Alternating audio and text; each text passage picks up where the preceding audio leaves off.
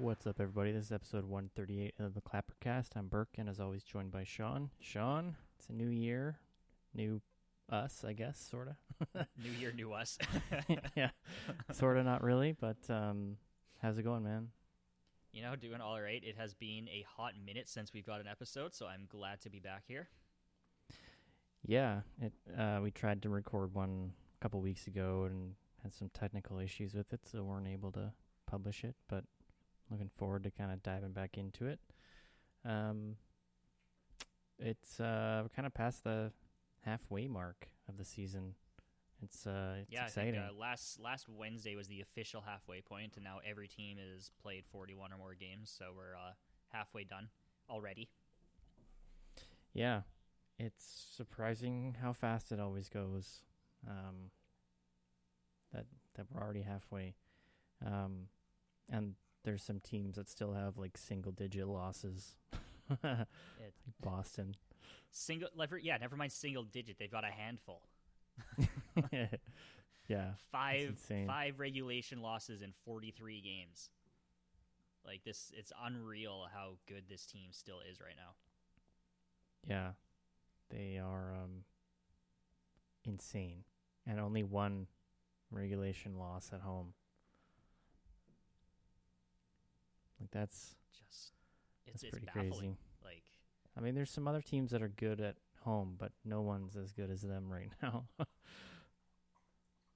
Definitely um, some crazy records being getting close to or tied uh, like almost every week it seems in the NHL. You know, like there's Boston having a historically good season in, at home, and uh, Ovechkin seems to be at or like tying or breaking a record every game.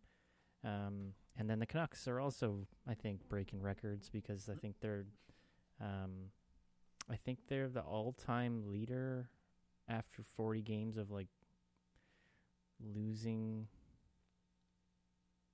like giving up the lead and losing a game. I think I saw a stat about that. Let me try and find that. I wouldn't be the least bit surprised. That has been a general trend with them lately. Is is going into the third period up a goal or two and then completely turtling and collapsing. This is actually a trend over years. I remember uh, other Canucks friends, fan, Canucks fans, friends of mine, who say they always do that. Is like turtle and then give up the lead. So this is about a week ago. Um, Vancouver now holds the record for the most multi-goal blown leads through 40 games all time. It's Historic. yeah, great, great work. Um, Um, I mean, on a, on a and another historic record too. I mean, Seattle uh, just swept a seven game road trip, first team in NHL history to do that. yeah, I mean we we joked a lot about Martin Jones being not the answer for the problems in Seattle, and apparently we were really wrong about that. I had two shutouts think, last uh, week. Yeah, no kidding. Like he he's been streaky this year. Like he had, he was really good for a week or two right when Grubauer got hurt. And then he was really good at for a week or two, and then he fell back on his old stat patterns where he was not very good. Now he's in another hot streak.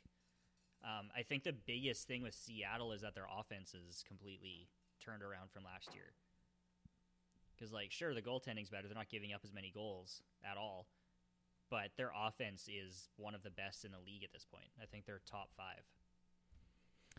Yeah, I mean, like me they've here. built their team to be to Yeah, have that fourth in the depth. You know, I think like the addition of like Andre Burakovsky really gives them like another one. Uh, And- Bjorkstrand and really gives them a couple more shooters. Um, but it's really like you know scoring by committee and different It guys tru- are contributing every truly night, and uh, they're they're finding ways to win. But um, Let me you know, like, going uh, back to like last season, like the problem they were experiencing was like they weren't getting the saves, like the timely saves when they needed them. I, like they kind of are now. Like yeah, sure, Jones's numbers aren't like amazing. Like I think he's got like a sub 900 save percentage on the season. Um, like his goals against is pretty decent, but like he's making making timely stops, keeping them in games, and then they're they're giving him the run support. Yeah. Um, this is from a few games ago. So this was after Seattle's 38th game. They had 10 20 point scorers, which was tied with Boston for the most in the league. So, like you said, that scoring by committee, that truly is the thing for Seattle. They've got, I mean, now we're we're after like 43 games, and they've got 13 20 point scorers. So this is, you know, over over a season, this is guys who are putting up 40 point. This is guys who are on pace to put up about 40 points. Yeah. So that's So to pretty have, you know, impressive. Upwards of 13 players on pace to put up half a point per game. Like that's that is unheard of depth. That's incredible. yeah. To have the equivalent of your top three, four lines and top two defensive pairings all putting up 40 points. Yeah. Yeah. Um very, very impressive. Just a deep, deep lineup. Um I'm trying to find the uh, fancy stats on Jones and you know, they're they're they're not impressive on the season, but you know, like you said, streaky and at times really, really good and at times not very good. Mm-hmm. Um, but you know, people were kind of making the argument last year where like if they had like league average goaltending, you know, they might have Oh, yeah, had a lot more points. so much better because that's the, you know the probably going to end up saving them an extra goal every couple of games. Well, that could be the difference in a lot of the closer ones. Yeah, for sure. Um, and in, they're in a division that um, you know is I don't know what the right term is, but softer.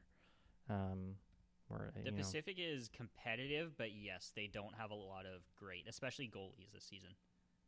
They're uh, it's it's a very high event division. A lot of scoring and not a lot of defense. Yeah. Yeah. So for them to have a uh, positive goal differential is just, you know, Yeah. a, a pretty good turnaround from where they were at last season. Just a bit of a punching bag for a lot of teams. Yeah. So Martin Jones, I don't know exactly the criteria to fit on this list, um, but he's currently at 1.2 goals saved above expected. So he's pretty much just performing as expected. He's 36th in the league in that stat. But here's the team getting league average goaltending. Their offense is completely turned around, and look, they're second in the division. They're competitive. They're winning games. Like they look good. So Yeah. Um, I'm trying to do a split here of, um, you know, maybe month by month, but, um, you know, like so far in January, Jones has played seven games. He's got a 9.26 and a 1.86. He's got two shutouts in that time, so that's to, you know, affect his numbers hmm up. Um, but, um, yeah, he's, he's playing better. Team's, team's winning. Yep. Um, so it's it's cool to see. Um, just because I know everyone was kind of clowning on that guy, um, when he came there. So it's always kind of nice to see someone perform above expectations. Um, For especially when it's contributing so much to the team's success too. yeah, Get a bit of Yeah. pride out of it. yeah. Um, and then j- j- just jumping back above the border from Seattle back to Vancouver, um, you know, mentioned some of the blown leads that they've had. It's you know they have the most all time through 40 games, which is a weird stat, but it's like it's, it's eight games, so it's like it's not like you know 20 or something, but it's it's Well, just still just think about that. Like you'd expect an average team.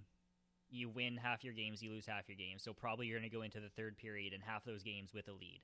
So you know that's that's a very simplified version because you can go in tied and all that too. But at most, you'd expect maybe 20 of your 40 games to go in with a lead, and then you go and proceed to lose eight of them. So it's basically like half the time you go into the third period with a lead, you're ending up losing that lead, especially considering that it's like probably less than less than half. So you're probably giving up that lead more than half the time that you go into that third period with the multi-goal lead. yeah Like that is terrible.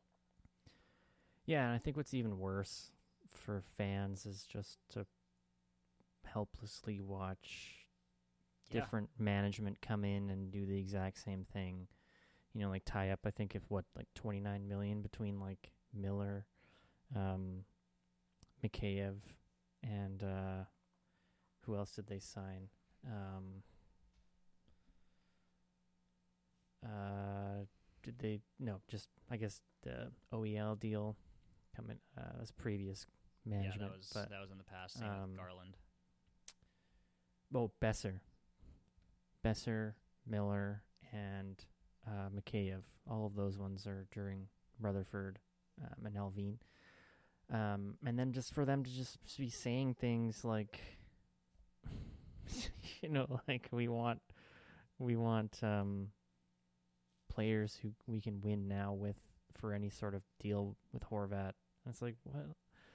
Who who are you gonna get that's better than Horvat yeah, in a deal? And they don't want picks. yeah. like Like, they- who? Are, how are they going to improve their roster in that trade? Because you're trading away, like what's what's Horvat, the second line center, and team captain. Yeah, I mean it depends on which line you think is the first line and any I given night. like, I guess. yeah. Um, you know, top six center and team captain. How are you going to improve on that with a trade? yeah. What are you going to get? Like you're you know you're going to go for some one for one deal. Like you're not going to get two players better than Horvat.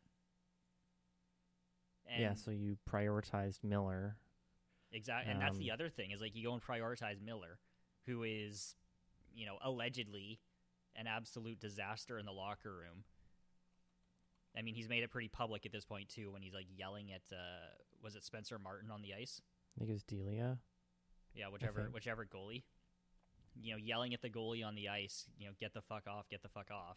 Yeah, but if like if you watch the extended play there, it's like the Canucks make a bonehead move and like turn back towards the goalie with like a drop pass, and then get stuck in their zone. So it's like, yeah, the goalie's gonna stay in the zone because you Exactly. guys are no longer making your way up.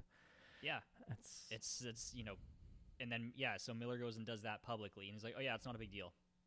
Like, okay, well, based off of the everything we've seen and heard about you, I probably think it's a deal. yeah, so they go and prioritize this guy over Horvat, and now because they give Miller this monstrous contract, they can't re-sign Horvat, who is apparently actually good in the locker room and a good presence around. Well, and the other thing too is like, I think it was maybe a couple games after that, um, bang the, the stick on the crossbar to get your goalie to go to the bench. Um, you know, like it was on like Hockey Night in Canada. We might have talked about this, but like Kevin Bieksa was talking about how he can no longer defend it, where it's like they were showing all these clips of goals and Miller either turns the puck over and then goes off for a change, or he's just like very slow coming back. Mm-hmm. And it's like you can you can be you know, like the the asshole kind of guy if your play backs it up. Bieksa was talking about Kesler. Like you know, like Kesler's obviously like rough around the edges and a bit of a dick, but it's like he was a great two-way player, so it's like he backed it up by doing the playing the right way and everyone could see yes he's giving you know 100% each game or whatever whereas miller it's like you're very clearly not Mm-hmm. right but then Yeah, There's an choosing not to do interview. there's an interview like a couple days after that and miller's like you know i don't think i'm playing or i think i'm doing things the right way i'm, I'm playing the game the right way and it's like no you're not no you're not yeah, you're not you're very yeah. th- clearly there's a whole not thing about that interviewer is like some weird passive aggressive thing where it's like, oh, he's stopped playing offensively now, so he thinks he's so he's you know making a snide remark that he's playing the right way. But it's like, no, you're not. You're still because you're no longer anything. putting up the numbers, but you're also not contributing in any other way, in a positive m- way. So, um, yeah, I mean, I, I, I think the Canucks are gonna fuck themselves up, and Mhm. they're not gonna, they're not gonna be able to to? retain anyone, and they're not No. gonna be able to keep Pettersson. That's No. that's what I'm predicting is that he's gonna be, he's gonna be a um, RFA. after next um, season. Yeah, he's going to be an RFA after next season. I don't think he's going to resign. I think he's either going to wait and go play in Europe, or I think he's they're going to have to trade him. Yep, I don't. I, I don't see why he would want to stay there. I he said before like he wants to play like meaningful hockey and he wants to Mhm. win, and it's like if there's no real plan in place to get there within like a few seasons, like he's why would he stay? Yeah, exactly. You know? You know, he's he's he's hitting. The, he's going to be in like the this the prime of his career when he's hitting that RFA status in a couple at the end of next season. It's like why is he going to want to stay in a team that is still trying to decide if they want to rebuild or retool? Yeah. I mean, the guy's 24 right now. You know, he's going to want to play his prime for a team that's competing, at least making playoffs. Mm-hmm. Lots of teams would love to have that guy. Like, the way he's been playing this year, like, he's he's been Top Noticeable. top ten in points in the league. noticeable um, both sides of the ice, like, in a Mhm. good way. Um, always giving it his all. Like, he's just. He, he, work ethic and just like a leader and you know somebody that someone would actually want Yeah, and but just And like and then it's- like the Canucks are like they've got some some pe- some pieces that teams would trade for right now right like they've got Mhm. um Kuzmenko that teams would would want you know a, a, a winger with a shot on a very cheap deal yeah, exactly. A cheap winger. um, Horvat, um, Luke Schenn, sort of Yep. like cheap, cheap defenseman who's been in this, you know, a depth role in a cup-winning team. I'd even toss Ethan Bear in there as well because I think he's been really good since he got to Vancouver.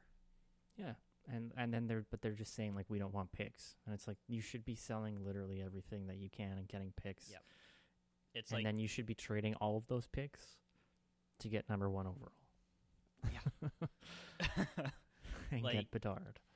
it's baffling to me that through all of this, these last like five, six plus years of complete mediocrity, of continual terrible asset management, of just a slowly degrading roster, other than like that one bubble season, that they're still at a point where they can't decide if they want to rebuild or retool.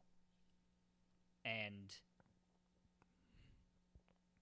it's it's like Rutherford. I don't know what Rutherford thought he was going to do when he came in because he said now he said now that he's like I thought I was just going to come in to do like a minor surgery, but it turns out we need to do a lot more than that.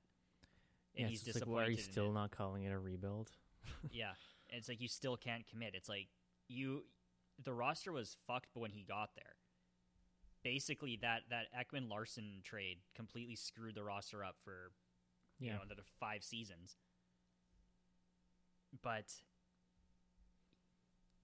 here we are, two what two three years after they've taken over, or was it just a year? I can't remember. But um, year I think. it's Just it's over? the same moves. It's even worse.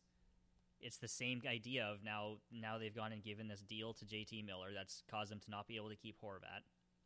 They've given a whole bunch of money to Brock Boeser. They've given a whole bunch of money to like who else was it? Ilya Mikheyev, yeah, Mikheyev. off season. And now they're completely strapped again. They can't do anything that's going to improve the roster. Yeah,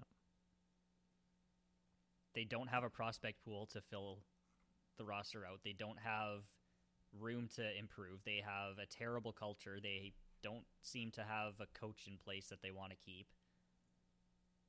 It's like they are in complete disarray right now. well, like they've been shitty since the year after they went to the finals. I think. Yeah.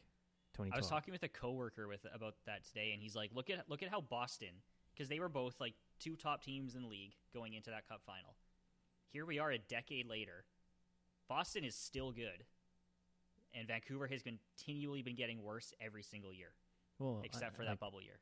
Well, the Canucks were like one of the best teams ever Yeah, in those couple seasons, and now they're just And perpetually yeah. mediocre and not making any not progress, and they're trading away first round picks all the time. hmm it's like no wonder.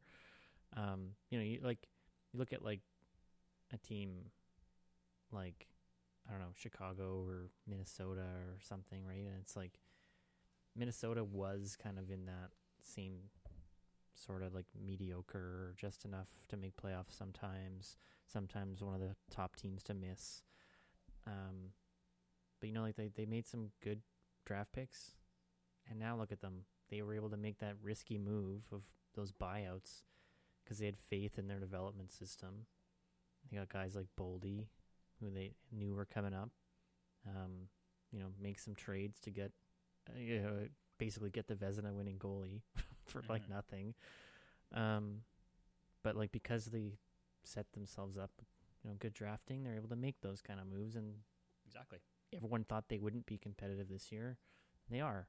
Um, like Chicago, obviously had good draft picks with like Kane and Toews, but they were garbage forever before that. Um, they they won some cups. Now they're now they're able to say yes, we want to do a rebuild again. hmm Um, they sell every they sell everything off of value. Get you know what was it two first round picks for like Brandon Hagel Yeah, Um, somehow. in the and like in the middle of that they they randomly get Seth Jones, which is the the one kind of weird thing. Um, but um, I guess maybe they wanted to have another star player in the middle of this whole Yeah. thing. Keep people to kind of coming in. tide them over. Yeah. Um, but you know now they'll probably get a good crack at getting Bedard, and then just like like that, their team could turn it around. hmm Um, but yeah, it's like the Canucks are just when you live in that in between space, it's like you're never going to gain any ground. You might get marginally better, but until you're willing to just take it all down, like nothing's going to happen. You're not going to Yeah. like waltz into playoffs when every other team is trying to get in. Like, oh, it's the Canucks here. Especially when they're it. in a division with like Vegas that's, you know, habitually decent. Seattle's getting better. The Kings are actually doing a proper rebuild and are getting better. The Oilers have been doing their thing and getting more competitive. Calgary's been doing the same. Like they're going to get left behind if you're just trying to play around in that mediocrity area. And you know, you kind of wonder, I think this has been brought up before about the ownership not wanting to let the front office commit to a rebuild. yeah, they think it's going to do more harm but than good. But it's like this is the cycle of hockey. Your team's good for ten years, and they suck for ten years when you build it up again. yeah, yeah. You know what it's what it's really looking like. I'm seeing so many parallels uh, with the Canucks of this this generation of Canucks with like the Oilers from 2008 to 2013. In so Yeah. many ways, with with you know the Oilers did commit to rebuilding because they were just that bad they couldn't do anything else. So they got they had the top picks, but like no prospect pool aside from like the you know the handful of really good ones constant coach turnover, um, you know, questionable roster moves constantly, locker room issues like the the uh, veteran rookie divide in Edmonton, with like the Miller and Horvat divide in Vancouver. Um, just mishandling players and their injuries, like uh, uh, Sheldon Souray's injury when he was with Edmonton. You know, mimicking the thing that Tanner Pearson's dealing with right now mm-hmm. just so many so many parallels in that in that mediocrity terrible stage of of not being able to properly rebuild to properly build up a team from the ground up Yeah, it's just you know you you can't really get anywhere. I Mhm. mean, like the one difference is like they don't have any number ones overalls, but that's that's exactly it but there is a lot of similarities there. Um, but i mean like pettersson hughes and demko are probably about as good as the oilers first overall picks anyway so yeah, they're they're they're pretty good players. I'm just trying to figure out like you know the Canucks drafting like you know they had no no first round pick in 2021. They had no second round pick in last year's draft.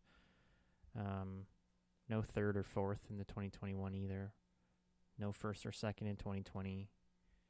Um, you know their their last first round pick um, before this year was Podkolzin, who they rushed into the NHL, and then they had Nils Hoglander in the second, and they had Hughes before that, and then Pettersson, and then Juolevi. So it's like, you know, they've had some top five picks, top ten picks, but you know their drafting doesn't seem to be the best. No, no, their their drafting is awful.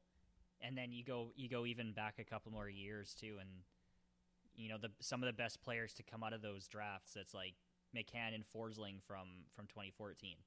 Well, they're good elsewhere. They've got Demko from that draft at least, and Yeah. like going back then, it's Horvat and nobody else. Draft before that, it's like Brendan Gaunce and Ben Hutton were the only ones to make the NHL. Yeah. So you've got ten years of, of terrible drafting and no real you know prospect pool into the NHL, which is another ma- major you know parallel with the Oilers of that era, getting no no results from the draft. Yeah, it's just like from like where those teams were in like 2020 and tw- and even 2021. It's like how do you not have a first or a second Yeah. in 2020? Like you know, like you're not Just awful, you're not awful com- asset management. you're not a competitor. Like you're not really making a play for the cup. So why don't you have first? like it's just insane to me that uh you know that, that they they're constantly dealing away all these picks. My dog agrees. Um yeah, it's just weird like the like if you look at their draft history, you'd, you'd look and think that they were a perennial contender, right? But That's a good point. you know, you look at the picks they have and and the players are getting out of it. It's like, oh, they're probably really good right now. Uh, no, not even close. It's just like people talk about like the Chiarelli deals, but it's like Canucks are right up there. Oh, yeah. absolutely terrible trades. I mean, for their whole history, really, they've they've always made really bad trades, but um, yeah, just it's sad. It's just like I'm trying to think like Philadelphia. You know, we were talking about how like they've been making a lot of bad moves, but it's like at least they have like positives this season to like look at, I guess. Like Konecny's having a really good season. Um you know. well, it's also like they don't have any expectations on them. Well, yeah, but it's like the Canucks shouldn't, Vancouver. Yeah, but they do because because people for some reason look at their roster on paper and be like, oh yeah, they should compete for the playoffs. Like, uh, no, they're going to be terrible. yeah, Like, I guess one one last point of discussion for them is uh, over the weekend the rumblings over a coaching change, impending coaching change, really ramped up, and it sounds like um, Boudreau is basically on his last legs. There's no, he's not staying. He's not going to be here past probably the trade deadline, and um, Rutherford's planning on bringing in Rick Tocchet to to replace him. Of course, you know, old old hockey guy bringing in his old hockey guy friend who he's worked with in the past, so you know, nothing new there. But uh, we talked about the Rick Tocchet rumors earlier in the season. I remember you had mentioned that was uh, you had brought it up. That was a thing for months now. But that's gonna be that's gonna be a really interesting dynamic in the locker room because Tocchet is a defensive, defense first coach. He's gonna shut down any offense these guys put up, and he also has a history of putting players who suck defensively or don't put in the effort defensively. He puts them in the doghouse. So he's going to have actually a lot of t- a lot of trouble icing a roster in Vancouver because he's probably going to end up benching most of his players. And uh, you know you've got he's got a history with a couple guys with Ekman Larsson and Connor Garland from Arizona. But it sounds like nothing confirmed, obviously, but nothing. It sounds like there was a bit of a rocky relationship between Ekman Larsson and Tocchet that Yeah. Ekman Larsson wanted to get away from him. So you, you kind of imagine this is just going to be a really troublesome dynamic and make it even harder for the Canucks to retain any players. yeah. I don't I don't see him being a great fit. No. I mean, like Hughes and Pettersson, like are they like that's that's the that's the core Yeah. at this And point. they're both they're both like offense first. I mean, you mentioned Pettersson's been putting in a good effort all over the place, but he's still a talented offensive player. That's his game. And I mean, Quinn Hughes is an offensive defender, so he's not going to be he's not going to be a shutdown guy. he's not built for it. Yeah. And the Canucks do not have a shutdown guy. Their closest is Luke Schenn, and he's like a borderline second pairing guy at the best. Yeah, I mean like Myers no. Ekman Larsson, no. No, They both should be scratches every other night, basically. Um, rotate them in and out. Yeah, I don't know, man. Um, they were just mentioning Philadelphia, and I just actually saw something that caught my eye. But um, apparently, um, the Flyers were wearing like pride jerseys in the warm-ups tonight. hmm Apparently, Provorov sat out the warm-up because he did not want to wear that jersey. It cited his religious beliefs. Well, he just So- became the most hated man in hockey. Oh, Oh, okay. with a team that shares Tony DeAngelo. There's a new number one in town. Um, Wow. so yeah, he said he's, you know, Russian Orthodox and uh, wants to stay true to himself. Says he respects everyone, but yeah. So it's like okay, I don't know how those things can be true at the same time. You respect everyone, but you also don't want to support gay people. I don't know, whatever.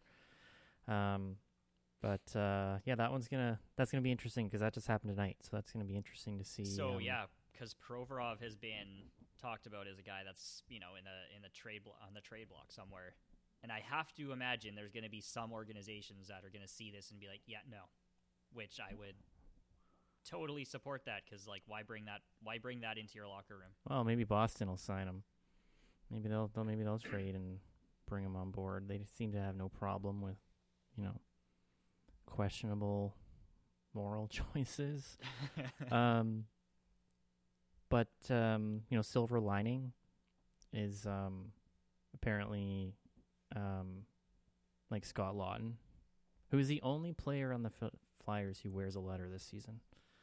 Um, he has an A. Wait, He's what? the only guy. He's the only guy that I wears didn't a even letter. know that. I didn't even Um, notice that. Yeah, it's crazy. Um, apparently, he's you know involved with like supporting LGBT. I don't I don't know a lot about him, but I'm just looking at a Twitter thread for someone who's like their beat reporter or whatever. Um, apparently, they asked him last year why he's so passionate about it, and he if he has a personal connection, he just says, "I just want to be a good person." hmm Um, so all the rest of the Flyers wore the jerseys in warm up. Just Provorov didn't.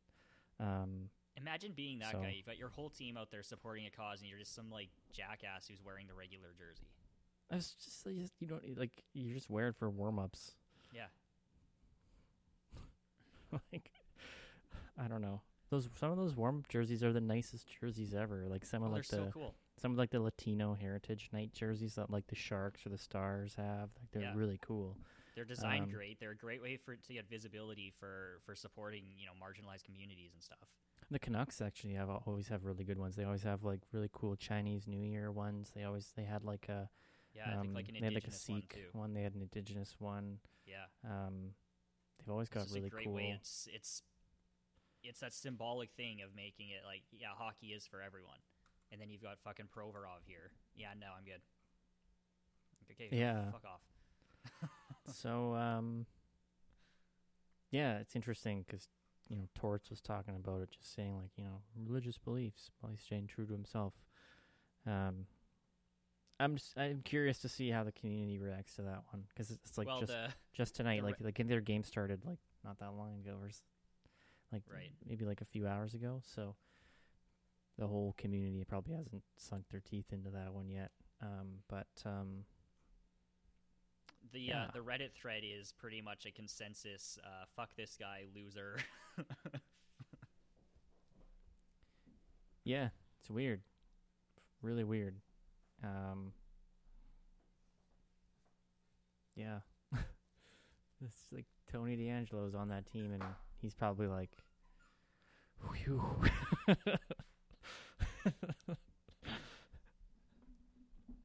it's very very weird.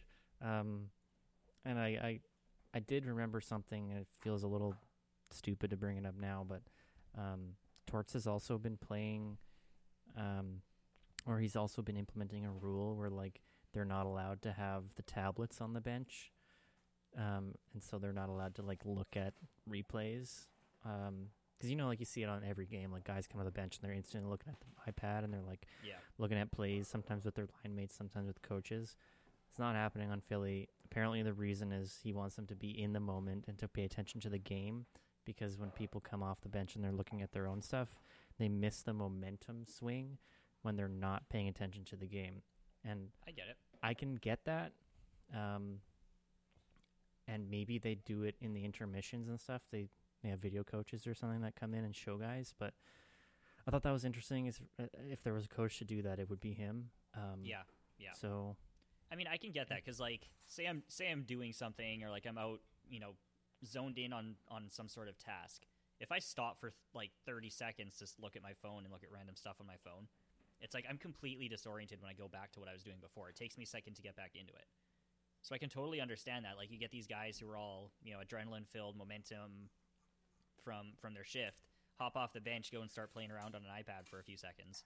Like, it's gonna take them out of the it's gonna take them out of the game even though they're still interacting with the game in some way like they're not watching they're not seeing what's going on they're not like really in the moment like exactly like he says yeah, and I think part of it too is like don't like look forward, don't look back. Like during the game, all I want you to do is worry about what's going on in the game and like go Yeah. out there and like you know if you've made a mistake or something like that's the job of the coach to like address. Right, Mhm. but you'll do that at practice, or you'll do that after the game, or in yeah like what are you going to do in the game But you're like not going to make real time, it's like that that situation probably isn't going to come up again. That exact situation won't happen again. Like you won't be on that same two on one, or you won't be on that same board play. Like it's just it's going to be different. So just like you know, stay with the team. Look at what's going on. If there's any sort of momentum change, or you know, a goal gets scored, I want you to be looking at that. So I thought that's kind of interesting because it's like it's an old school thing, but it's like I think that it perhaps is needed because I think it did swing too far the other way where it's like all of that instant like review of like everything that's going on in the game is probably just a lot and like you said yeah it takes away your focus from you know whatever else is going on in the game um imagine like you're looking down at the ipad and your team scores a goal it's like you're not really even going to notice or you know, you'll like- notice but like you won't be into it yeah you i mean you'll watch the replay you know Yeah. on it's like you know, On the you- big you're screen or whatever. you're in the game yeah it's like it, we're ea sports out here we're in the game yeah. Yeah. Um so yeah, it's you know some weird shit going on in Philly, but also some interesting coaching things. Um that's that's going on. Um I, I mean like Tortorella's been getting you know some good good commitment out of that team. Um you know, scratching their leading scorers and stuff and you know, shitting on the All Star game, and then, you know, you have like Kevin Hayes saying how important it is to him. Um, it's really weird. Um, to, to what a so I don't know. Is that is now, you know, saying the Canucks are maybe the biggest shit show in the league. Philly, I think, is still Still up there. in contention. Um, it's it's, But a, yeah, I mean, going to be a pretty interesting final between vancouver and philly for biggest shit show in the league yeah, I mean, like I think right now, Provorov is is doing his part to, you know, to contribute to To that p- contribute. case I mean, like what a way to alienate yourself from f- a lot of fans of the league and also of your team. oh yeah This is ridiculous. Um, yeah, I, I'm, I'm I want to follow that story and see kind of where it goes. Um, because I, I think is the first time I've ever heard someone be openly homophobic. Like I think the closest Publicly? Datsyuk, right? You know? Yeah, I mean, like there has been players. I don't know, a little more like. I don't know what the word for it is. Not as open, I guess. But. Yeah, I mean, just to to not- to not wear the jersey, like it's like whatever, man. It's just a jersey. It's like a rainbow jersey, probably. In warm ups, you wear it for like ten minutes. And like, what aren't warm ups usually when there's like dark lighting and like flashing strobes everywhere? You can't tell what's going on. Well, it's probably the like the pre pre game. Oh yeah, warm up versus warm-up. pregame. Yeah. Um. So, I don't know. yeah, but like, Not cool. will I it matter? I mean, like, if if if he's gonna be traded, like, does a I team? mean, I don't know who was even rumored to be in on him, but I haven't heard much about Provorov trade rumors in a little bit. It was kind of like an off-season, early season thing. But with where they are and kind of teams looking for decent defenders, especially someone like him, he hasn't been as good as he has been in the past. I imagine they'd be, you know, calling on on Philly for him, but like I guess I'm not an NHL GM, but like that would just be an immediate like, yeah, I'm not interested. yeah, So you have to you have to imagine there's some like, you know, maybe some of the maybe if there's like a younger GM in the league or like Boston's dressing room or something would be like would shut that down pretty quickly. Yeah, I'm not sure. Um, apparently, um, Seravalli was uh, tweeting about the story. Um, so yeah, just weird because there's a there's a Reddit thread where it's like Provorov's not on the ice for warm-ups. Um, and then the thread's like, "Oh man, trade or whatever," right? And like jokes and stuff. And then the next very next thread is like, "Here's why." very different responses.